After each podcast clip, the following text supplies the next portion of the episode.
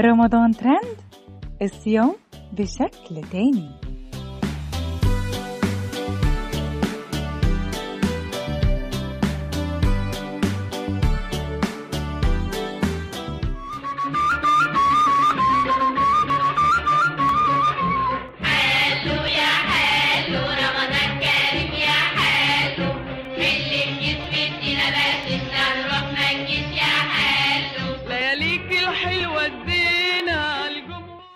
بيكم في برنامج رمضان ترند ببودكاست المصري اليوم معاكم النهاردة مريم يسري وحلقة جديدة وهي رمضان بالكورونا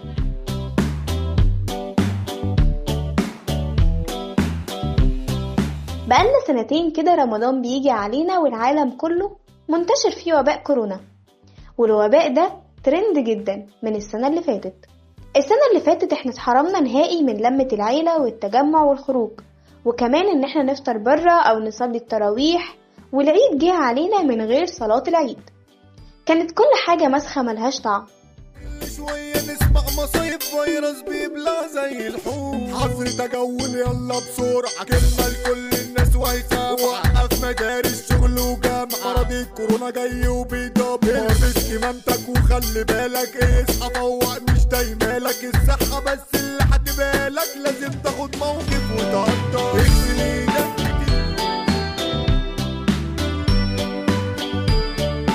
رمضان السنة دي مختلف ومختلف كمان عن السنة اللي فاتت رغم إن الظروف متشابهة بس السلوكيات اتغيرت.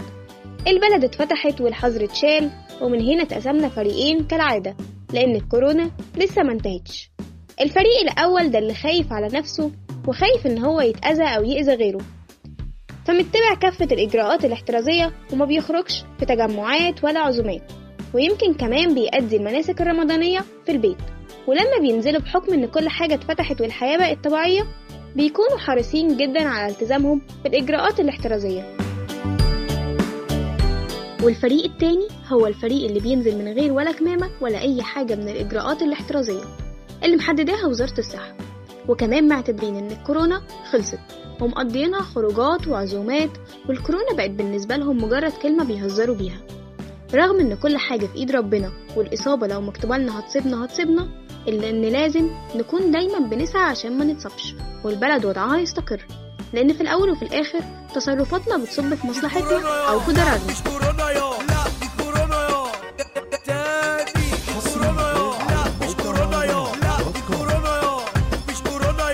يا آه، حسيت بسخونية ورحت نازل على الصيدلية. ولسه بقول للدكتور أنا صاحبي كان واقف جنبي وعمل آه، لقيته بيقول لي دي كورونا يا مش كورونا يا. والفترة اللي إحنا فيها دي بقالنا كام يوم كده والوضع مش مستقر نهائي. بالعكس الحالات بتزيد والموجة التالتة بدأت. ومفيش حاجة تطمن نهائي خصوصا إن المرض ازداد خطورة ونسبة الوفيات بقت عالية جدا. أي نعم موجود لقاح ضد الفيروس بس برضه مش كله بياخده وملتزم بيه. أعداد الإصابات بتزيد كل يوم عن اليوم اللي قبله وانتشر على مواقع التواصل الاجتماعي إن أماكن العزل مليانة في المستشفيات بس وزارة الصحة والسكان المصرية نشرت تويتة وأكدت عدم صحة ما يتم تداوله على مواقع التواصل الاجتماعي عن عدم توفر أماكن بالمستشفيات لاستقبال مرضى فيروس كورونا.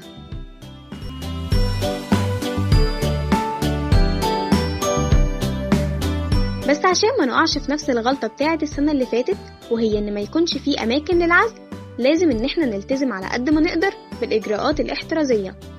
دايما يكون معانا الكحول ولابسين الكمامات ومحافظين على التباعد ما بينا ونحاول على قد ما نقدر إن إحنا ما ننزلش.